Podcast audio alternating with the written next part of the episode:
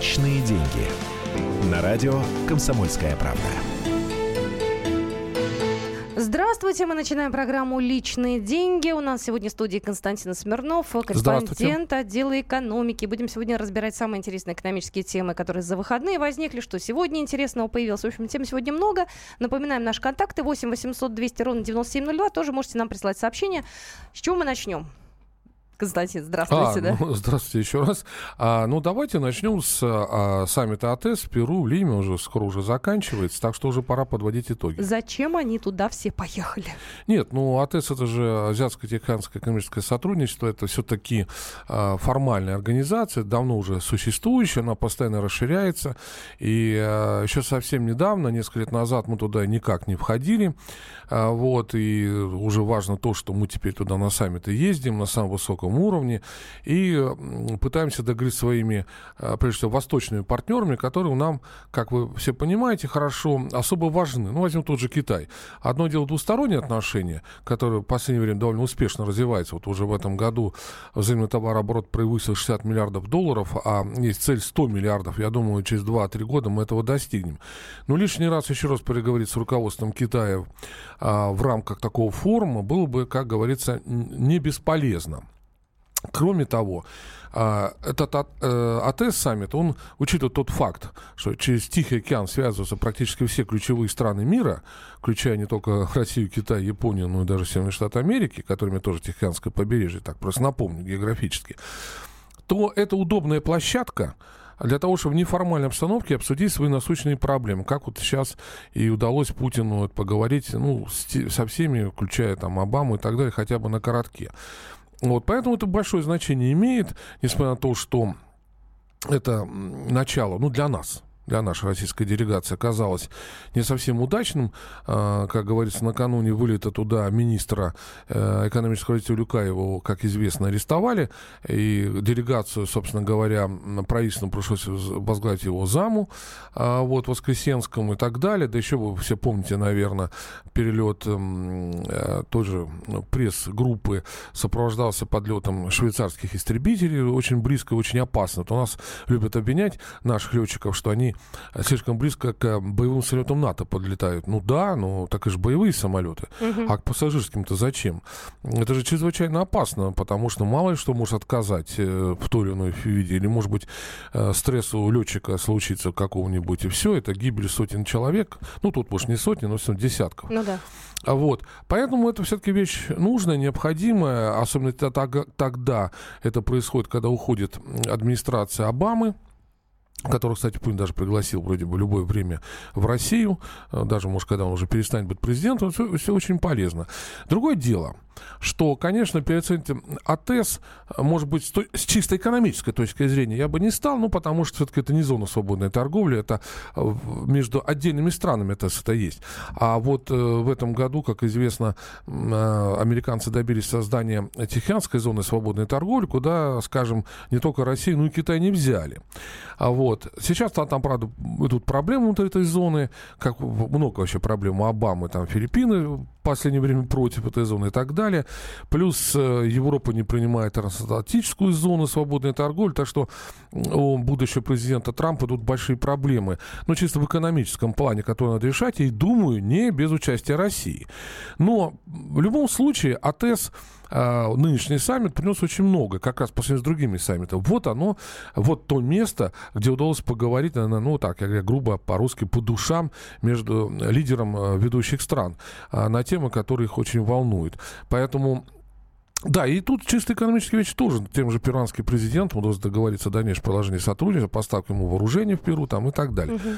Так что с точки зрения поездки туда Путина и министра иностранных дел нашего, это достаточно удачная вещь по сравнению с другими даже саммитами, которые зачастую были такими, особо ничего не приносящими, по крайней мере, нам особой пользы. Сейчас, я считаю, это такой некого рода прорыв, больше политический, чем экономический. Ну, мы с этим просто хотели очень разобраться, потому что основная, конечно, была сконцентрирована наша вот такая журналистская братья на самолетах, которые не могли долететь, хотя на самом деле, конечно, главное... Да-да-да, ну все нормально, все долетели, все в порядке. Ну и должен был быть, я так понимаю, на саммите товарищ Улюкаев. Да, я об этом уже говорил, что он должен быть. Его арестовали накануне, там буквально за сутки до перелета. Вместо него возглавил делегацию Минэкономразвития его зам Станислав извините, вылетела фамилия из головы. Временно исполняющий обязанности. Нет. Временно исполняющий обязанности в Москве Евгений Елин. Нет, это совсем другой человек, который занимается Министерством внешнеэкономическими связями, в том числе.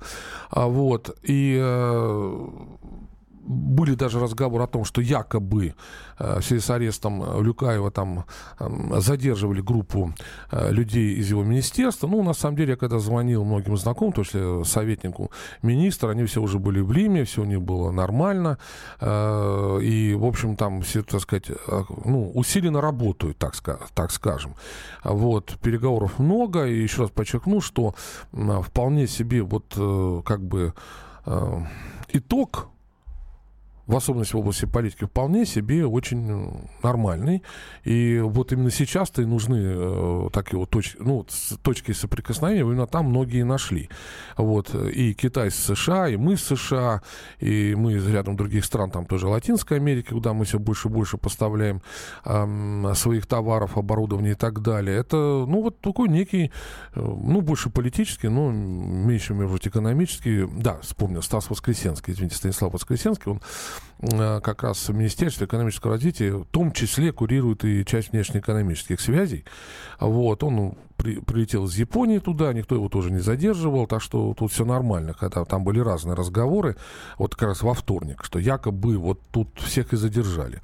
Вот, это не так, это они все прилетели вовремя, тем более там часть делегации еще за неделю до этого для подготовки прилетела. Вот, поэтому, ну, наверное, в душе у людей, особенно из министерства, может быть, кошки и скребут, все-таки тяжелая ситуация, даже сам Путин отметил, как вы, наверное, слышали, что, в общем-то, печальное событие задержания Улюкаева, вот, для него, по крайней мере, но тут как ничего не поделаешь, и плюс еще раз защитил Путин, что сделка по покупке Башнефти и Роснефти вполне себе честная, открытая, законная, и там никаких проблем быть не должно. Тоже на уровне президента было сказано, это было говорилось раньше в течение недели, но тут уже на уровне президента, вот как раз он в Лиме об этом и заявил. Так что это вот такая вот точка соприкосновения очень большая, довольно много там событий произошло, не только там чисто формальных, типа там, как они все приемы в национальных одеждах, как это принято там делать, там еще так, чего-то. Подарили Путину. Да, тоже необычно, потому что охрана подумала Путина, что и местная охрана перуанская, что это может быть и террористка, ее там схватывали, задерживали и так далее, но все-таки свитер он получил и вот, наверное, я думаю, доволен. Благо, там же все-таки очень интересная шерсть, вот всевозможных животных, близких к нашим верблюдам, поэтому она самая теплая, самая легкая, самая прочная в мире. Я думаю, это очень интересный, хороший подарок от души, как говорится. Ну, вообще-то, заметьте, что в Перу живут очень много людей, которые закончили в свое время советские вузы.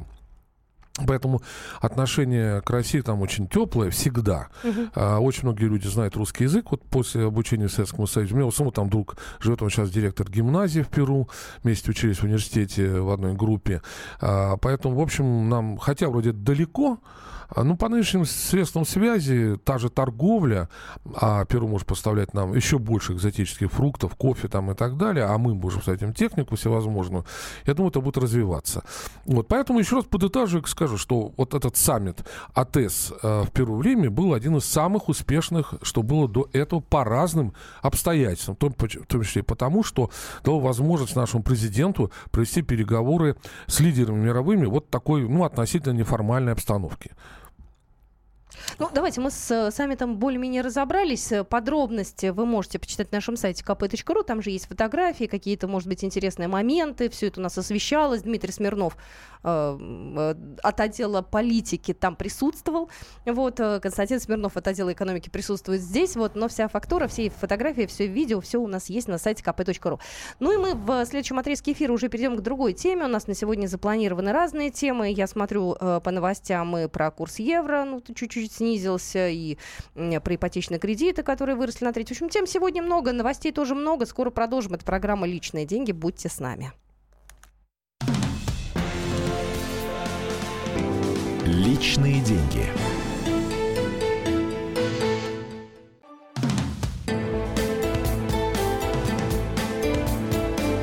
Личные деньги.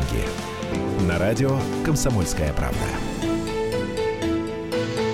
Ну что же, мы продолжаем нашу программу. Это программа «Личные деньги». Я напоминаю, что наш телефон 8 800 200 ровно 9702.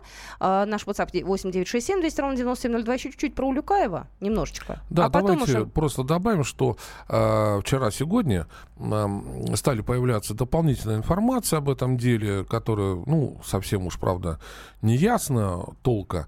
Но, тем не менее, еще раз напомню, что сам президент Путин назвал это печальным делом, значит, его как бы тревожит.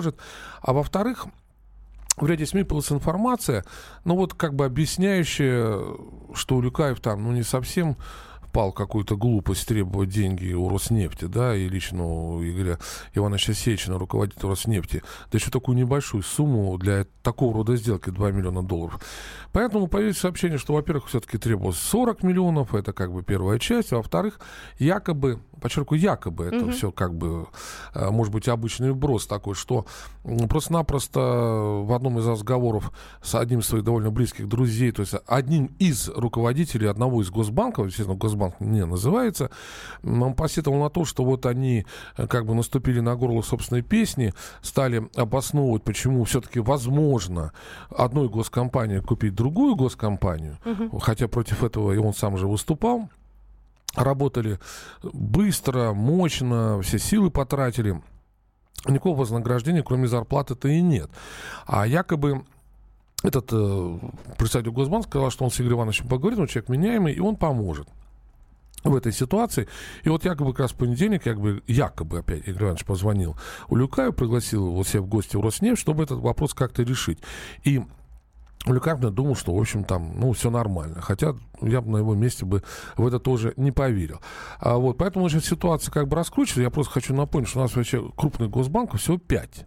Вот таких известно, да, вот есть Сбербанк, есть ВТБ, ну, со своей дочкой ВТБ-24, есть Россельхозбанк, ну, Газпромбанк, тут трудно сказать, что он государственный, все-таки он принадлежит больше Газпрому, но все-таки Газпром тоже как бы государственная компания.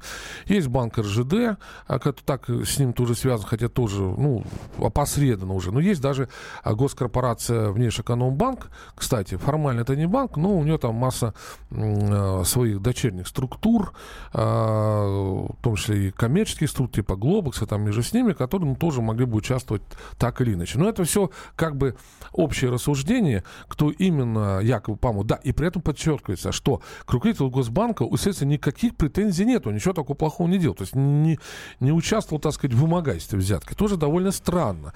Если человек говорит с другим человеком, просит как-то помочь материально, то, по-моему, это все-таки близко к вымогательству взятки. Хотя, я говорю, что вот он-то не имел никаких материальных интересов. Все довольно странно, и все такая история становится еще более странной во всех этих ипостасях. Вот, поэтому, ну, наверное, те или иные, может быть, дальнейшие вбросы будут продолжаться. Эта тема будет оставаться достаточно актуальной довольно долгое время. Хотя следствие, естественно, с этой взяткой, которая, как она считает, была, будет довольно долго разбираться. Поэтому вот время от времени, чтобы интерес был, наверное, буду вбрасывать. Но, тем не менее, видите, как бы разрастается. То писали о том, что там 7 человек еще подозревается, там назывались какие-то фамилии, в том числе из правительства, из администрации президента, потом это опровергли в СКР. Ну вот, тем не менее, тема, видите, продолжается, видимо, будет достаточно долго быть актуальной. Тем более, что, ну, действительно... чрезвычайный случай, когда целый федеральный министр арестован за взятку. Все-таки в новейшей истории России этого не было. У нас есть звонки. Номер телефона эфирного 8 800 200 ровно 9702. Федор, здравствуйте. Говорите, пожалуйста. Здравствуйте.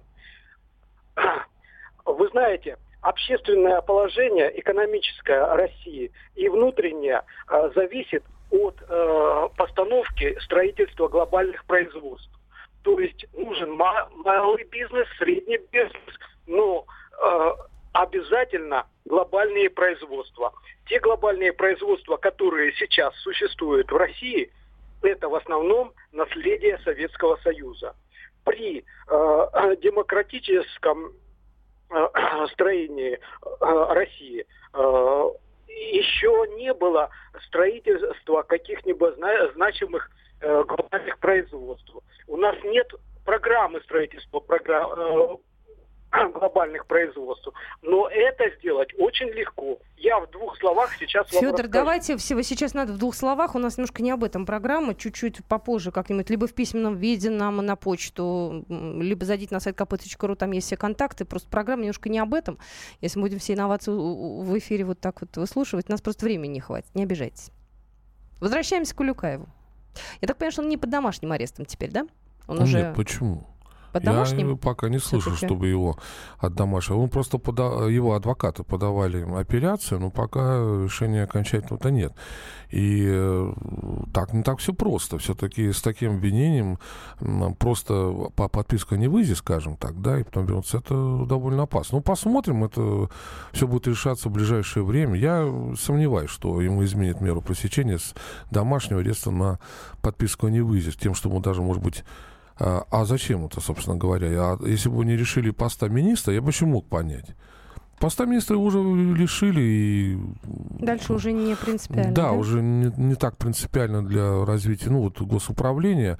А для него даже, может, и лучше, чтобы не было никаких там, не дай бог, претензий и каких-то провокаций дополнительных и тому подобное. Но почему мы видим? Наш суд, он самый справедливый в мире, поэтому он может вынести самое необычное решение в пользу человека, как говорится. Знаете, вот. я, кстати, я понимаю, что мы к этому не готовились, просто я увидела одну новость, пытаюсь сейчас в ней разобраться. Она, кстати, нас с вами касается. Ну, не меня лично, там, не вас, да, хотя я не знаю, может, есть у вас кредит. Вот, но у меня просто нету, поэтому меня, слава богу, не касается.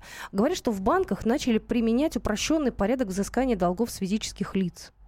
Говорят, что упрощенный порядок предполагает включение в кредитный договор пункта о взыскании просрочки по розничным кредитам без суда на основании исполнительной надписи нотариуса.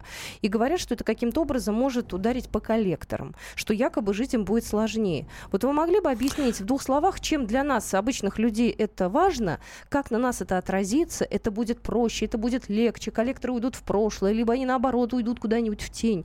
То есть вот с умного языка на такой бытовой переведите, пожалуйста. Ну, во-первых, я... Это есть некое сообщение, которое до конца не подтверждено. Такого рода решения, мне кажется, нужно проводить на достаточно высоком уровне. И поэтому, когда сообщения пошли об этом, далеко не все это подтверждали. Это надо смотреть в каждом банке отдельно. И я как немножко под большим сомнением, ваши сомнения, сомневаюсь, что это именно так. Это может быть, желание банков это делать. Но ясно одно.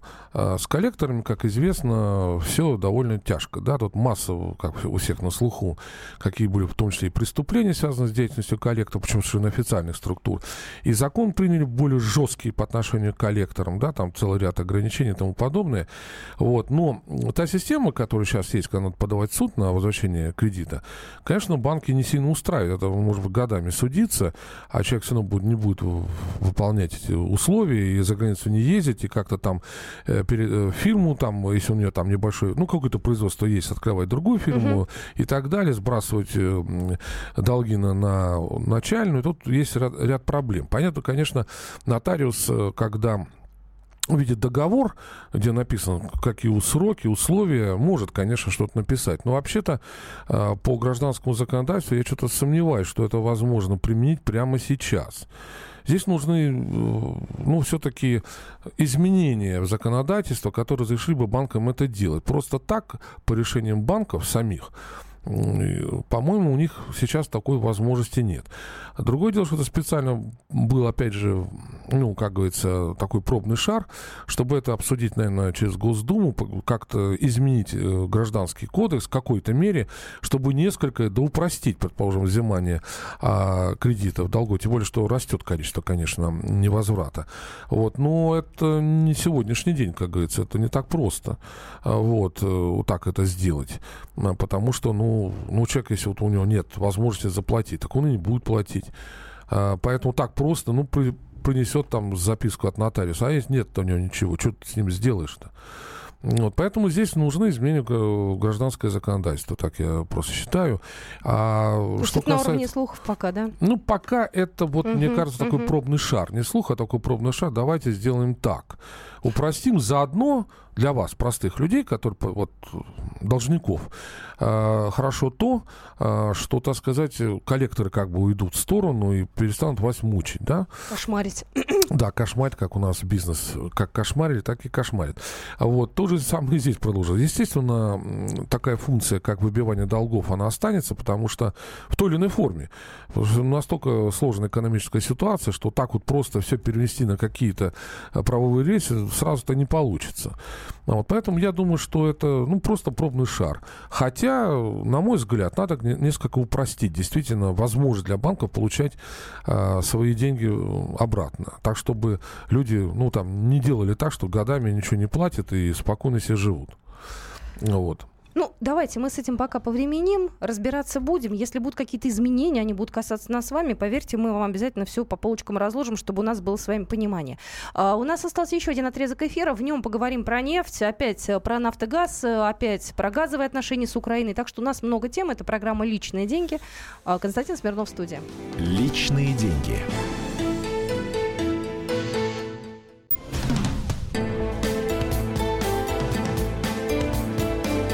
«Личные деньги» на радио «Комсомольская правда».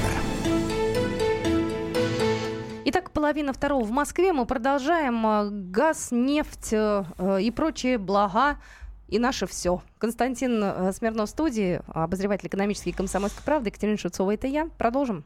Ну вот сегодня должен состояться, ну, начальный, так сказать, этап Третейского коммерческого суда в Стокгольме, одной из самых, ну, так и авторитетных в мире, ему доверяют, куда подал иск «Газпром» с тем, что он не признает решение уже даже высшего хозяйственного суда Украины по поводу того, что он якобы за последние несколько лет недоплатил за транзит газа через территорию Украины в размере более 4 миллиардов долларов. Сами поймите, сумма даже для «Газпрома», а, соответственно, для нас всех, потому что «Газпром» уже тоже крупнейший налогоплательщик в России и продает же газ внутри страны. Соответственно, это все взаимоувязано. Вот. И при этом, правда, что в Стокгольме лежит еще иск «Газпрома» и по поводу долгов нафтогаза Украины за прошлые годы по неуплате газа. Поэтому вопрос чрезвычайно сложный. Наверное, все-таки суд продлится достаточно долго, что один, что другой. Это решение будет где-то через год-два. Но ситуация, тем не менее, с Украиной как транзитером российского газа основным, еще больше обострилась. Я хочу напомнить, что договор между «Газпромом» и «Нафтогазом Украины», а также межправительственное соглашение по поводу транзита газа через Украину в Европу заканчивается в 2019 году. Ну, то есть он с 1 января 2020 года действовать не будет. При этом уже неоднократно с нашей стороны из Москвы, ну, были с разных сторон, с разных уровней заявления, такие как тоже пробные шары, не то чтобы это было жестко и четко, что Россия не хочет продлевать этот договор.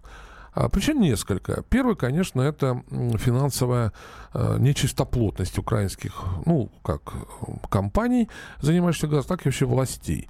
То есть постоянно вздуваются цены на транспортировку, в том числе задним числом, как в этот раз считает «Газпром», и я тут, ну, готов с этим согласиться. Во-вторых, газовая система Украины изношена, уже были даже взрывы на их и другие неурядицы на газопроводах.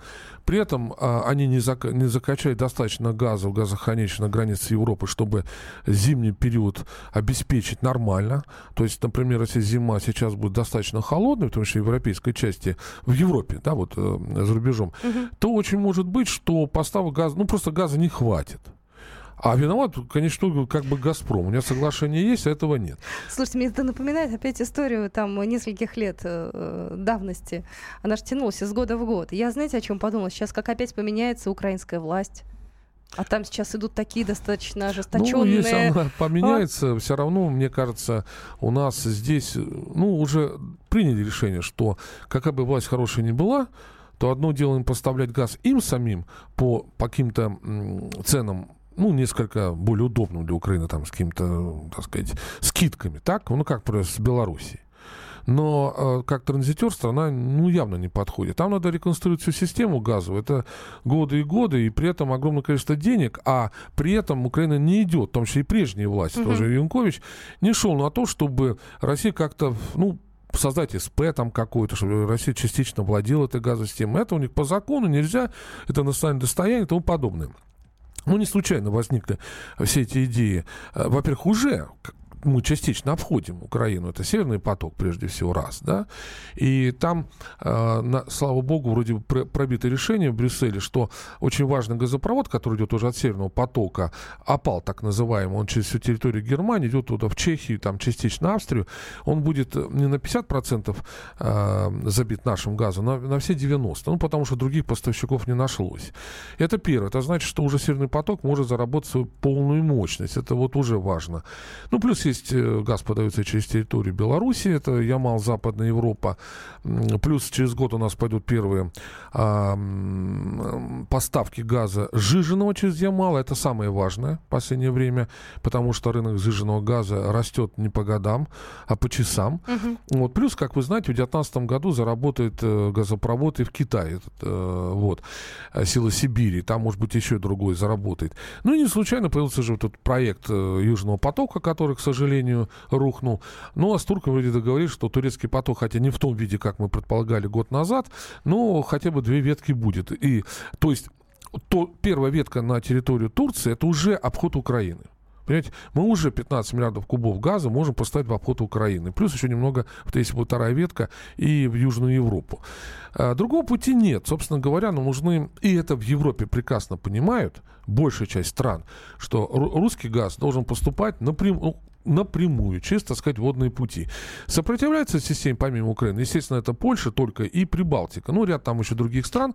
Ну, я думаю, только чисто политических соображений. Если вот я хотела спросить, а если в свете нынешних политических событий поменяется лояльность со стороны Вашингтона, может и это отразится как-то на взаимоотношениях? Безусловно, потому что здесь, несмотря на то, что Германия придерживается довольно жесткой позиции России, ну, в том числе и по санкциям, тем не менее, постройку Северного потока-2, причем очень хитро, потому что чтобы Германия могла даже в нейтральных водах скупать этот газ, Меркель активно поддерживается. Польша не поддержит, а Германия поддержит. Поэтому как раз я, правда, думаю, что к 2019 году мы все-таки сможем как бы обойти Украину практически полностью, оставив только поставки ей самой, ну и, может, там совсем ближайшим странам, типа Молдавии, Румынии и Болгарии. То есть, ну, резко уменьшить там миллиардов до 15, с 65 миллиардов кубов газа. А вот я думаю, ну, в Киеве надо просто об этом задуматься. Вот они сейчас покупают куда дороже газ через Словакию. Это наш же газ, российский. Ну, «Газпром» же может потихонечку продавать меньше Словакии, там, Венгрии. Или цену поднять, может? Да, или цену с поднять. Января-то? Ну, не так просто. Там не так просто, там ежегодные договоренности, ну, не так просто. Но меньше можно. Ну, если вам этот газ лишний, вы перепродаете его, то зачем он вам нужен? Либо действительно покупайте подороже. Тогда Украина вообще может остаться без газа и сжечь вербу, как они там пытаются, или просто мерзнуть. Позиция их стороны неправильная. Это при том, что они не хотят еще долги отдавать. Уж на что «Газпром», по идее, долги Украины перед «Газпромом», это на самом деле, то есть посчитать все договоренности, 20 миллиардов долларов практически. Но «Газпром» готов все, большую часть списать, но хотя бы 5 миллиардов они должны вернуть. Вот. Поэтому мы увидим хорошие судебные баталии, тем более, особенно те, которые еще в высоком суде Лондона начнутся. Тем более у нас уже опыт накоплен такой гигантский, мне кажется, уже. Нет? Ну, в принципе, да. Но, понимаете, все эти суды, не хочу их, так сказать, задевать, так или иначе, все-таки... Ангажированы? Ну, не ангажированы, может, резкое слово. Да здравствует наш суд, самый командный суд в мире. На политическую ситуацию они смотрят. Поэтому, если она, смягчится в связи с приходом к власти Трампа, и он действительно к России несколько смягчится, то дальше суды пойдут лучше, я так думаю. Без всякой ангажированности. Ну, просто люди понимают, что к чему. Вот, тем более в свое время, когда Гаагский коммерческий суд решил не в нашу пользу и выкатил нам 50 миллиардов долларов, потом Государственный суд Гааги дело отменил. Но по судебным юридическим основаниям, что Гаагский суд, оказывается, третейский, не имел права этим заниматься.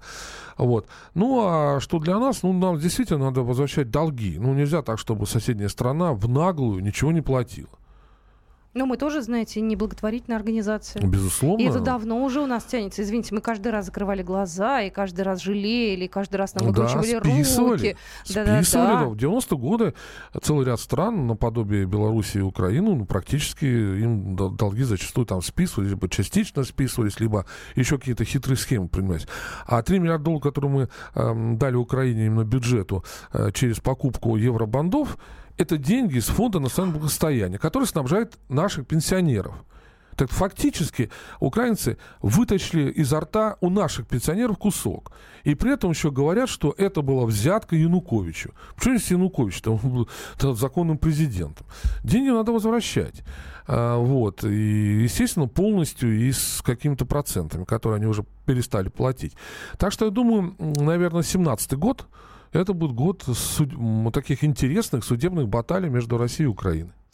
Если мы сейчас пробежимся по основным новостям, помимо Украины, помимо саммита, что у нас еще интересненького произошло за выходные дни, о чем еще наши слушатели не знают, на чем хотелось бы все-таки внимание заострить. Опять же, нефть дорожает на ожидание соглашения ОПЕК о заморозке объемов добычи. Мы когда узнаем их решение? Это будет в ближайшее время, да? Как вы знаете, я об этом уже неоднократно и в эфире говорил, все ждут 30 ноября. Это саммит ОПЕК в Вене, на который приглашена и Россия. Но вот здесь есть разные варианты. В принципе, ОПЕК предварительно договорился о небольшом, но все-таки сокращении суточной добычи. Правда, это вербальное соглашение, словесное. Никто, естественно, не выполняет, они все там наращивают добычу. Видимо, потому, чтобы как-то хоть что-то добыть побольше. Что касается России. Мы никогда не говорили о том, что мы будем сокращать. Мы, конечно, заморозим. Не случайно в сентябре-октябре мы тоже вздули добычу. Самые рекорды за последние всю жизнь добычи нефти в России. Было бы что замораживать, да? Но ОПЕК постоянно вбрасывает такую идею. А все-таки русские нам говорят, что они тоже готовы немножечко, но сократить. После такого сдутия добычи, может быть, мы что-то можем сократить. Так вот, важно, на мой взгляд, чтобы цены на нефть стабилизировались и немножечко выросли, хотя $50 за баррель Brent перешел, все-таки договориться, в том числе и России, пойти на некоторое, хотя бы небольшое сокращение. Тут даже дело не в цифрах так таковых, а в посыле миру, что мы... чтобы поддержать все это дело, это очень важно, все-таки готовы хоть чуть-чуть, но сократить. Хотя тут очень важна позиция Ирака, которые не хотят особо ничего такого делать, но, может быть, все вместе договоримся. И плюс мы же пытаемся сейчас Юрос, нашу систему нефти, оторвать от Брента, и тогда на каждой тоне, на каждом барреле мы можем тогда, если будем продавать напрямую, по $2-3 дозарабатывать. Поэтому-то для бюджета хватит, но нам очень важно, чтобы нефть, конечно, за $50 перевалила. И план у нас впереди. Я смотрю, Лукойл оценил объем инвестиций в российскую геологоразведку. Это в том числе касается, естественно, новых залежей нефти, газа и прочих, да, полезных ископаемых. Пока геологоразведка идет плохо, потому что при таких ценах на нефть и при санкциях... Дорого разрабатывать новые месторождения, да? Дело не только даже месторождения, даже сама геологоразведка под вопросом, потому что, первое, это же все дальше на север, все самые сложные места, да, добычи, у нас еще и санкции против нас здесь. Нам запрещено покупать новые технологии на Западе. Поэтому 91%, скажем, Арктики, где есть много нефти, не разведан до сих пор. Обязательно обсудим Арктику в следующий раз. Я напоминаю, что это была программа «Личные деньги». Константин Смирнов был в студии, корреспондент Московского экономического нашего отдела. И прощаемся мы с вами до буквально среды. До свидания. «Личные деньги».